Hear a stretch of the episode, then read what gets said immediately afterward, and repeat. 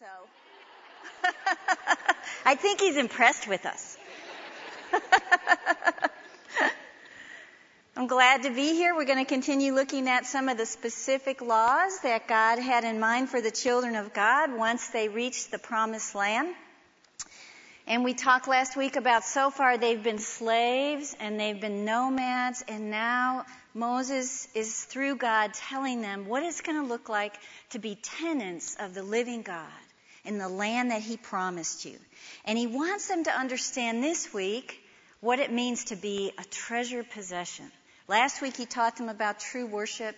This week about being a treasure possession. And my hope is that we listen with our spiritual ears to all of this and apply it to our own life because we are also God's treasured possession. And I thought about in the New Testament people that met Jesus and were forever changed. And I thought about little Zacchaeus, the kind of stingy little guy that was a tax collector. Looks like he didn't have any friends, and he wanted to get a look at Jesus, so he climbed a sycamore tree. And much to his shock and amazement, when Jesus gets to him under the tree, he stops, looks into Zacchaeus' face, says his name, and invites himself over to Zacchaeus' house for the day. What an incredible moment for this guy that everybody hated. And when he gets Jesus into his home and he's looking face to face into love and forgiveness, this stingy little tax collector says, I am going to give half of what I own to the poor, and I'm going to pay back anyone I defrauded four times what I owe them. When he came face to face with Christ, he became a man of generosity. And I thought about Peter, the fisherman who was going about his business fishing. And one day, Jesus invites himself to borrow Peter's boat so he can teach the people that are standing on shore. And while he's there and he's teaching, he finishes and he says to Peter, you know, why don't you throw your nets right out there? And Peter is pessimistic because he's been fishing all night long and has gotten nothing. But he obeys and says, you know, We've been there, we've done that. Okay. And when he throws those nets out where Jesus wants him to throw the nets, they are overflowing. They are so full that Peter's boat begins to sink. And at the reality of Jesus and who he was because of what he had just done for Peter, Peter's sins become so transparent before him. And he falls down and says, Get away from me for I am a sinner. And then Jesus speaks those kind words to him. Don't be afraid, because from now on you will be catching men. And we realize that once Peter came face to face with the living Christ, he was forever changed and he set aside his sinfulness. The more he knew Christ, he put on holiness so he could serve the Lord. When we come to know Jesus, we are changed. And as we continue to walk with Jesus, we are being changed. And one day we will be in His presence and we will be forever changed. We are His treasured possession. Look at 2 Corinthians on your verse sheet. We are being transformed into his likeness with ever increasing glory, which comes from the Lord, who is the Spirit. And so in these chapters, Moses is going to be reminding them, you are different. You are a people, people that are unique. You should stand out from all these other nations. And the reasons for them are the same for us. Their motivation for their distinct behavior would lay in their special relationship with their Yahweh God. And also, these were not privileges that they deserved, but these were gifts of love and of grace to God. So just like Jesus invited himself into the lives of Zacchaeus and Peter, God had invited himself into the lives of Abraham and Moses and the nation of Israel because it was his desire that they would bring salvation to the world. Today, it's His desire that we, the church, will bring salvation to the world as His treasured possession. Even while Israel was still slaves in Egypt, God said to Pharaoh, Israel is my son, my firstborn. And later, when they were in the wilderness with him, before they even had the commandments, he said, You will be for me a royal priesthood, a holy nation, and a kingdom of priests. And now let's see what Moses reminds him of in chapter 14, verse 1. You are the children of the Lord your God. Do not cut yourselves or shave the front of your heads for the dead, for you're a people holy to the Lord your God. Out of all the people on the face of the earth, the Lord has chosen you to be his treasured possession. Three things we see there. They were to be unique because they were the children of the living God, a people holy to the God, to God, and a treasured possession. I was talking to some moms this week and they were saying how it's such a temptation when you have a, a baby and you're in a grocery store or something and someone's looking at your baby and says, She is so beautiful. And you want to say, I know. I know she is. And I kind of like it when people say that to me because I think that's great to see that someone sees within their child all that beauty that comes from God, that they are a gift. And in, these verses, we realize God is looking at His children and He wants the nations around to stop and say, They're beautiful. And God would say, I know. I called them to be beautiful. They're my treasured possession. But then we read in the middle of this this kind of strange pronouncement about shaving the front of your heads for the dead. And we're not going to read all this, but throughout these chapters, I want us to notice that God is making a distinction to his people about life and about death. And he does not want his people contaminated with things that surround the dead. And in that area, for instance, this story of don't shave the front of your heads, the pagan people would have really strange rituals about the dead. This is one of them. You would get in a room with the dead people and you would shave your head and you would cut yourself and you would abuse yourself somehow before dead people. And so that's why God throws that right in there. He doesn't want them connected to death. What does life? The children of the living God have to do with these glorified ceremonies that surrounded death. And so not only in that illustration you read about don't boil the goat in the mother's milk, you read that also in these verses. Another cruel act that the pagan nations did that kept um, death sort of a superstitious, they, a strange preoccupation. In fact, um, they had a god of death, and they felt like it was this hostile supernatural force that could invade their lives. And so they had these really strange rituals. God wants to protect Israel, hold on to their holiness by keeping them from being contaminated. I read about a minister who was at a church and he had a couple that he had heard about who lost their lives because of drug overdose. And they had a 12 year old son named Roger. And this pastor had some of boys of his own and decided God was calling him to bring this boy Roger to live with his family. So you can imagine a 12 year old boy who'd been raised by drug addicts how he was used to working out things in his life. And so he was in this family and he would do the dumbest, meanest, selfish things and the, the mom and dad would always say, no, no, Roger, we don't behave that way in this family. And that's all they would say. And when I read the story, it said they had to say this lots and lots and lots of times. But eventually, the idea of the grace that had been freely given to him by that father began to change the behavior in that son, Roger. And he began to behave in a way that reflected he belonged in this new family.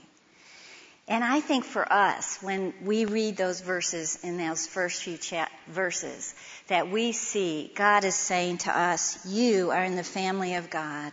And God would say, Behave this way in my family. And first, He would say, You're a holy people. This chapter begins saying, For you are holy. In verse 21, it ends by saying the same thing, For you are holy. And you read that one of the ways they were going to demonstrate their holiness was by their eating habits. In verse 3, it says, Just don't eat any detestable thing. And I want to say, what in the world does that have to do with holiness? It's hard for us to put our arms around that. But what's true is, on your outline, Israel would be distinguished as holy by their obedient attitude regarding food. The foods they ate or didn't eat didn't make them holy. Their attitude about eating is what would distinguish them as holy from the nations around them. They could eat what was called clean by God. They couldn't eat what was called unclean. And God described animals as clean and unclean all the way back to the days of Noah and the ark. But it's not ever made specifically clear exactly what makes an animal clean and unclean. I don't think God was making a value statement on the animal. It was just a designation that He was given to the animals for His own purposes. Some purposes could be some animals wouldn't be as healthy to eat. Some animals uh, had interaction with other dead animals, and so God wouldn't want that. Some animals were used in pagan rituals, so God wouldn't want that. Um, he was keeping them from falling into practices of idolatry when they used animals from people around them. Uh, there may have been animals that were carved on their idolic uh, totem poles, basically animals' faces that God was trying to keep them away from as well. But I think along with all these outer reasons, the inner reason was he was teaching them to exercise discernment and behave like a holy people, even in something as simple as what they ate, because that is what would make them stand out different from the nations around them. So I thought, well, what about us? And we all know we are also called to be holy. It didn't end in the Old Testament. In fact, Peter and Paul used verses about the children of Israel being holy and applied it to the lives of new Christians back then. Let's look at those verses. 1 Peter 1. As obedient children, don't conform to the evil desires you had when you lived in ignorance. But just as he who called you is holy, so be holy in all you do, for it's written, Be holy because I am holy. And Paul says, We are the temple of the living God. As God has said, I will live with them and walk among them, and I will be their God, and they will be my people. Therefore, come out from them and be separate, says the Lord. To be holy in Hebrew means to be set apart. That's what we should be. We should not be conformed. And if we're involved in activities and places and families and things, and we look exactly like the lost people around us, then we are not acting like God's treasured possession. I have a little guest room in my house. It's, it's big enough for one little twin bed, and I make my poor parents sleep in there. My mom gets the twin bed, and my dad has to pull a mattress out from under it, and then you can't open the door. Or the closet. so, I had another friend over there a couple years ago. She said, I can't believe how mean you are to your parents. Anyway, that's where they like to stay. And I just, ha- I just repainted it, and I was trying to find a wallpaper that would match the paint. And I discovered something, maybe all you decorators already know this. I threw the paint samples on top of a big piece of wallpaper. And they just popped out. I mean, they just, but one of them totally disappeared and blended in. And I knew that's the paint color I need to pick because it was so uh, coordinated and matching with it. But sometimes I thought that's kind of what we do. We don't know we're doing it, but we just sort of fall into the color of the things and the activities of people around us, and nobody can see us. Nobody sees that we're any different than anybody else. Nobody thinks That is a special people. That's someone that's holy and walks with God. We should be like those paint samples that were popping out at me, noticeably different. What's the most effective way we can do that? How can we display holiness in the world? And I thought, is it because we go to church? Does that make people sit up and take notice? Well, they're, they're holy, they go to church. Is it because we watch preachers on television? Or we should just put more on there and that'll make people realize we're different? Or we should write more books? Or we should criticize the ways of the world? On your outline, the most effective way that you and I can reach a lost world is by choosing holiness in the simple, everyday activities of our life. I think that's what God was doing with these children of Israel when it came to eating. And that means how we treat people at work, at school, in the stores, in the community, how we handle money, long lines, salespeople, PTA, committees. That's when we'll stand out. That is when people will sit up and take notice that we're a separate people from some of the other behaviors and attitudes of those around us. I uh, have this, there's this road in Aledo. We've been out there now probably over 12 years. And it's this long, windy country road, goes up and down curves. It's usually totally deserted. All of us that live in this one part of Aledo, we've just been flying down that road for years in our cars, happy to go as fast as we want because nobody was ever there. And all of a sudden, Aledo's growing and everybody's discovered this fun back road that keeps you out of traffic. And lo and behold, there was a speed limit there that none of us had noticed before. And so the police have decided, let's get all those people on that back road in Aledo. And so you can go there now. At first, the Aledo people thought they'll only be out there for a little while. But no, we are all driving slower now because every day they have a line of cars pulled over to the side. You're turning around a curve and they're like, and cars are getting in the line. I got to be in the line not too long ago. Just so used to it. Uh, everyone who's out there knows what I'm talking about. It's so annoying. We are having to go 40. We're like, I can't tell you how slow it feels. Anyway, so this nice policeman stopped me and I was talking with him and we had a fun, nice conversation. And at the end, he kind of looked at me funny and stopped and slowed down and said, you know, under the circumstances, thank you for your kindness. And I thought, under the circumstances of my kindness, would you take back this ticket? but I didn't say it. But I thought, oh, it made me feel good that, that that's how he saw me. Those are the little things that can show people holiness in the world that stands out to lost people.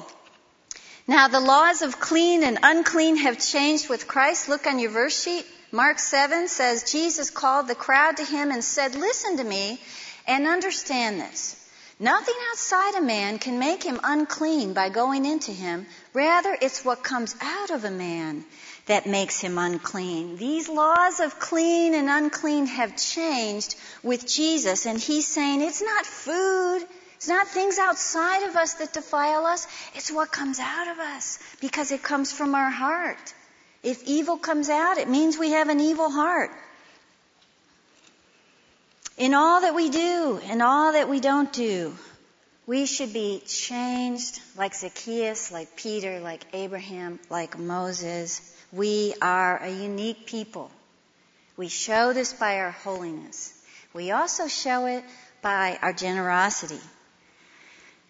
We read about the tithes and the children of God. They were to be givers. Look at chapter 14, verse 22. Be sure to set aside a tenth of all that your fields produce each year. Eat the tithe of your grain, new wine and oil, and the firstborn of your herds and flocks in the presence of the Lord your God at the place he will choose as a dwelling for his name, so that you may learn to revere the Lord your God always. And look at verse 28. At the end of every three years, bring all the tithes of that year's produce and store it in your own towns, so that the Levites, who have no allotment or inheritance of their own, and the aliens, the fatherless, and the widows who live in your towns may come and eat and be satisfied, so that the Lord your God may bless you in all the work of your hands. Every year, each grateful family would gather 10% of their livestock and their vegetables and their produce and their grain and their oil and their wine and bring it to the one place God called them to go, the temple or the tabernacle. And at the same time that they were doing this, all the Canaanite people were doing the same thing to their gods. And so wasn't God wise to take them away from it all? So that they wouldn't be tempted just to sort of slowly go in and start worshiping the wrong gods in a pagan way. God called them out. Everybody, my treasure possession, get together. We're going to worship and celebrate and be one and be grateful and be thankful and worship the one true God. They would enjoy a feast they would share it with the Levites like they were called to do, and the Levites would share it with the priests. And then every third year, they were to take what they had and store it in their own towns so that the priests and the Levites and the needy people, the widows, the orphans, and the poor would have provision made for them. The Levites took turns serving in the sanctuary, so they were spread and scattered all over the land. They needed to be provided for. And you can see in God's plan that when they brought offerings to Him, they were at the same time caring about poor people that were around them. So think how important these tithes were. When they gathered together, looking at their great bounty, sort of like a Thanksgiving feast for us today, they would be thinking about God, how generous He was, they would be reminded of him. Verse 23 says they would be reminded to revere God always. And they would be reminded to use this tithe for good, to meet the needs of those who were less fortunate. And what if they chose to disobey this command about tithing? And they began not to make the trip to the one place. And they did not store tithes in their town. And they would slowly forget that everything they had belonged to God. And they would slowly forget that blessings came from Him. And they would become proud and selfish. And the needy people would be left without a thing. It was God's plan on your outline, built within His commandment to tithe, was provision for the needy and strengthening of Israel's acknowledgement of their generous God. They were also to cancel debts, which was a display of generosity. Look at chapter 15, verse 1. At the end of every seven years, you must cancel debts. This is how it is to be done. Every creditor shall cancel the loan he has made to his fellow Israelite. He shall not require payment from his fellow Israelite or brother, because the Lord's time for canceling debts has been proclaimed. Every seventh day of the week, you know, was set aside for Sabbath rest. Every seventh year was set aside for the Sabbath year. It was called a Sabbath of solemn rest for the land. The Jews were not to cultivate the land, but to let it rest. And in Exodus, we learn that this was so that the poor of the people may eat. They could wander from fields and glean what they wanted and eat. They could go to orchards and get fruit and they could eat. It was a time for them and their needs to be met. It made me think about there's this one road that sometimes Ted and I walk on, and it's this back country road, and this woman has this giant pear tree, always covered in pears in the spring, and every time we walk, it's so hard for Ted not to gather a bunch, it's his favorite fruit, and take it on home with him. And I thought, you know, if it was the seventh year, you could do that. You can just tell the lady, seven years, thanks, and go home with your pears. That must have been really a, a fun thing for those people think, isn't God good to provide? And then if you were with a generous heart, it would make you feel good to see the people in your fields and in your orchards and getting their needs met. This was also the year to cancel debts we just read. This was another protection for the poor. Think if you were already poor and then you had this land and you weren't supposed to produce anything on it or develop it that year, you could not pay your debts if you were a poor person. Um, I also thought it was interesting that in some of these next passages, they keep saying the Israelites are your brother. God is reminding them, why would you treat your brother, the other children of God, in an ungenerous and in an unkind way? Remember, you guys together make up my holy nation, my treasured possession. You should show mercy to all the fellow Israelites that you are in contact with. On your outline, through the Israelites' generosity, God would be protecting the poor and relieving poverty in Israel. God's system guarded against extreme wealth and it guarded against extreme poverty. Look at verse 4 and 5. However, there should be no poor among you, for in the land the Lord your God has given you to possess as your inheritance, he will richly bless you. If only you fully obey the Lord your God and are careful to follow all these commands that I'm giving you today. This verse tells us that if they followed God's system in the canceling of debt, they would not have poor in the land. And it seems to contrast with verse 11 that you read, where it says, There will always be poor in the land. So you think, okay, which is it? I really think what's happening here is Moses is saying, if you guys followed completely and perfectly and obedient my laws, you would have no poor in your land. And because of that, you wouldn't need to borrow from other nations or become dependent on them. But I also think in verse 11, Moses realistically knows not everyone's going to obey. And so you will always have poor in your land. So have an attitude of generosity to them and look out for their needs. And he warns them about this kind of thinking. What if someone came to you and said, you know, I'm really running low. I, I need some help. And you think, you calculate, hmm, two years, debts are canceled. I don't want to loan him any money. I'll never get it back. God says, don't think like that. Or what if you think, eh, I'm not going to give you money because in two years your debts will be canceled, so you won't need money as badly. God says, do not let yourself begin to think in that calculating, selfish manner.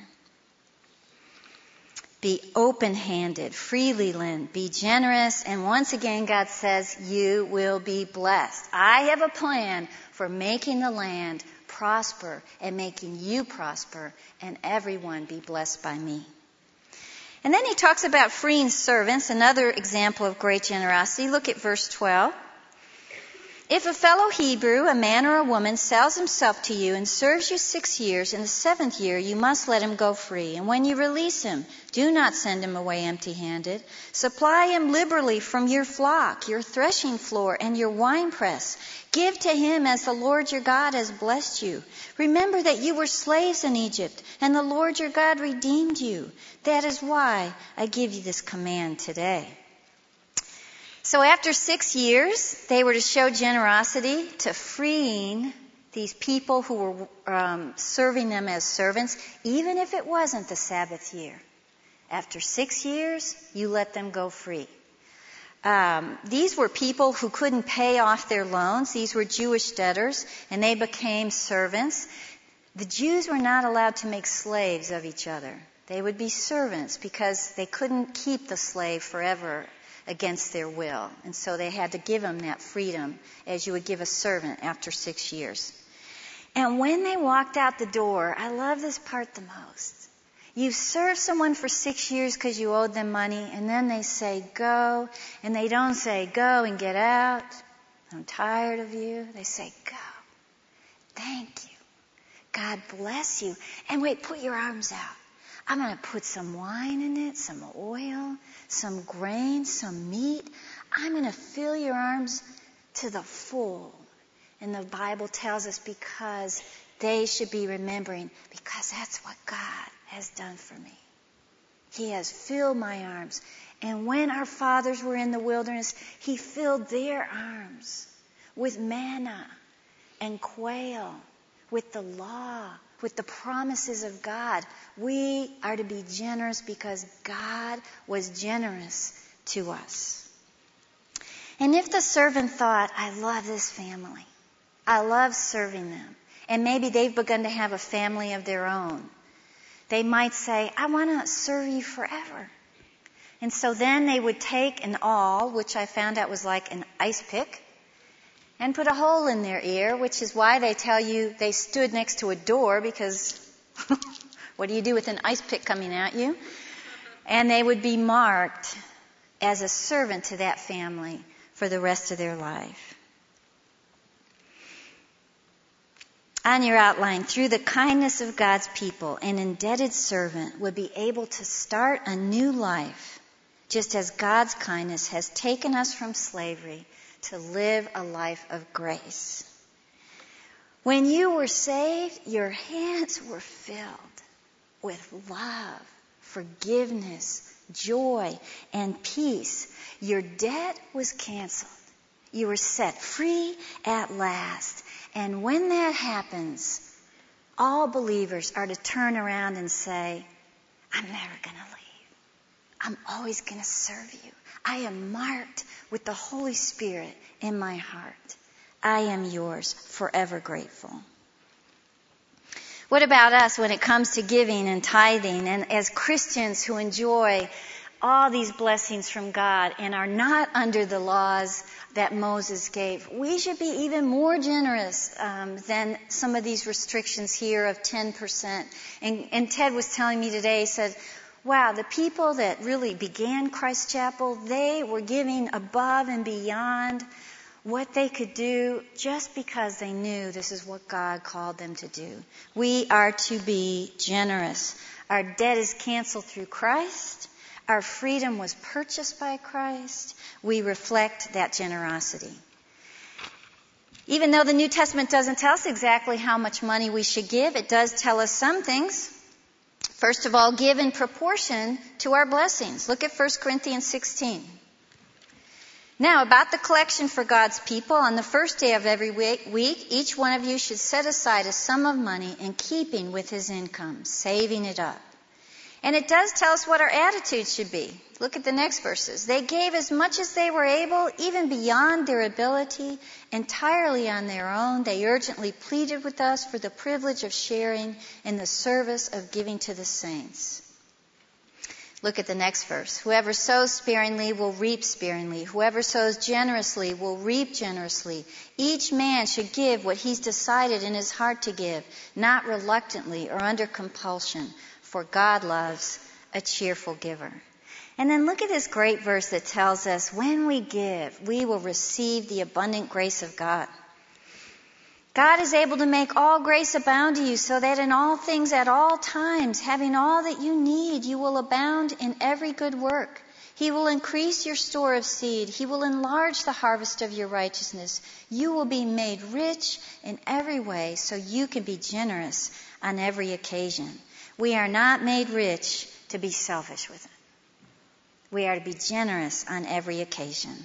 And I think there's three things we have to understand really deep in our heart in order to become a people that becomes a generous people. And I didn't have room on the outline for it. We already needed a magnifying glass for it. So here they are. We have to believe that everything we possess belongs to God instead of the attitude of, I worked hard for this, it's mine. We believe it belongs to God, and if that's true, He wants us to be generous with His things. They are His things. Secondly, that God has a heart for the poor and needy, and He provides for them through us. We are His hands. And guess what? This is another way the world will sit up and take notice that we are different. We're standing out because we're generous people. And thirdly, that since God has lavished His grace on us, we should be more than eager to lavish grace on others through the ministry of giving. I read this quote The calculating Christian will always be the loser. The generous Christian will enjoy God's great blessings. God planned some unique worship opportunities to keep his people set apart. They were visuals of their redemption. The first one is Passover. Um, in the wilderness, the Jews had been taught there were three pilgrimages that all Jewish men must make. Hopefully, they took their families with them, but if not, if you were 20 years old and a Jewish male, you had to do these three Jewish pilgrimages. First, Passover, then the Feast of Weeks, and the Feast of Tabernacles. The religious calendar for the Jews began with Passover on the 14th day of the first month, which would be our March or our April. And then the immediate week after that was the Feast of Unleavened Bread, which didn't used to be connected to Passover, but in this uh, Deuteronomy passage it is. And you all know the story of Passover. The plagues that had been in Egypt, the children of Israel enslaved in Egypt, and God says, I have one last plague so that Pharaoh will let you go. And he tells each family, which they obediently do, to take an unblemished lamb and on the 14th day of the month to slaughter it at twilight. They were to take a hyssop branch, which was from the marjoram plant, which represented purity. And then they were to put the blood in a basin, dip it in the basin, put it on the sides of their doorpost and on the top of their doorpost. At night, they were to eat the meat of the lamb roasted over a fire with bitter herbs and unleavened bread. The bitter herbs later would remind them of the bitterness of being a slave in Egypt. The unleavened bread would remind them how they were freed in haste, no time for the bread to rise, and so they left. But leaven is also always a picture of sin. And so it was like they were saying, okay, this was our life apart from God. Now we're going out to be a people, a holy nation for God. We will leave our sinful ways behind us. Let's, let's look real quick, Exodus 12, at what happened. Just go back a couple chapters.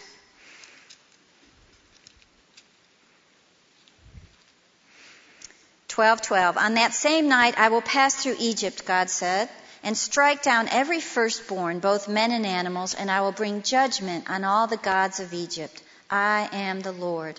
The blood will be a sign for you on the houses where you are, and when I see the blood, I will pass over you. No destructive plague will touch you when I strike Egypt. And look at verse 24. Obey these instructions as a lasting ordinance for you and your descendants. And when you enter the land that the Lord will give you, observe this ceremony. And when your children ask, What does this ceremony mean to you?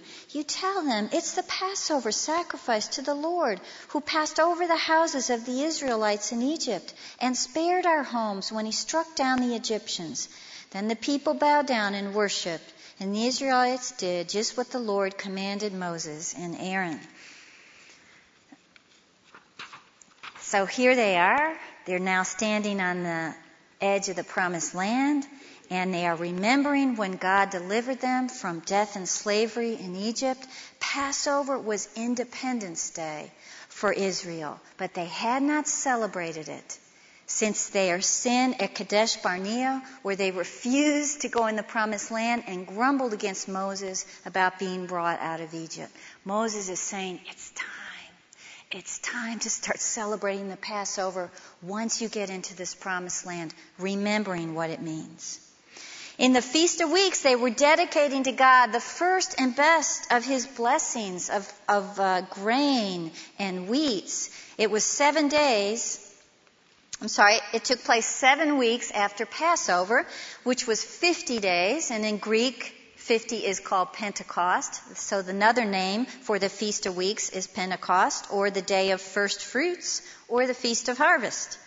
They rejoiced, they gathered together, they shared meal together. The Feast of Tabernacles, another feast where they celebrated the goodness of God, and they were celebrating the completion of the harvest. that comes from the hand of God. This was also called the Feast of Ingathering or the Feast of Booths.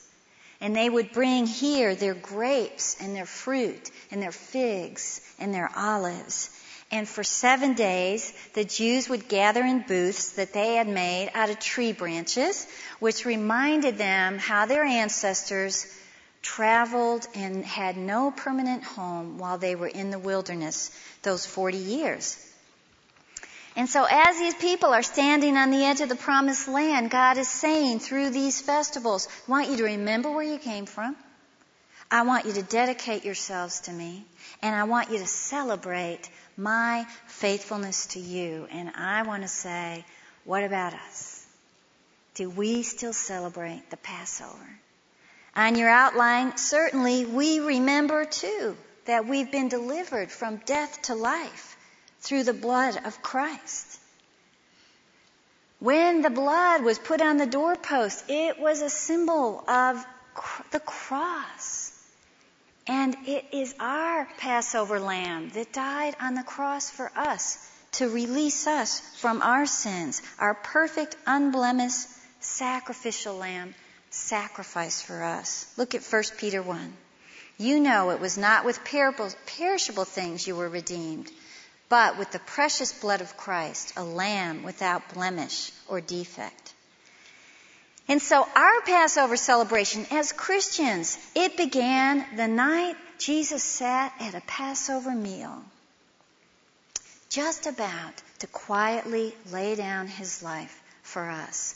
And when he took the wine and the bread and said, Remember me, the wine, remember when I'm, I shed my blood, the bread, remember when my body was broken.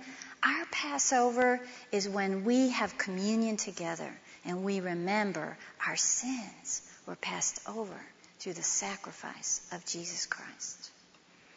And what about Pentecost? And on your outline, certainly we dedicate ourselves to bear fruit through the power of the Holy Spirit. I think it's so awesome. 50 days after Jesus' resurrection, it's the day of Pentecost.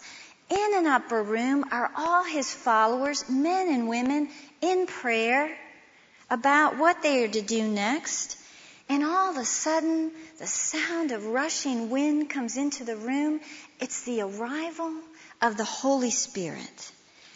These people in the upper room would be the first to bear fruits as Christians the first to bear the fruit of the presence of God, not in a tabernacle, not in a temple, but living permanently in their hearts. They got to be the first fruits. And a great harvest came because of that, and we are some of that harvest. And you have the unique opportunity to bring that harvest into other people's lives. Look at Romans 7.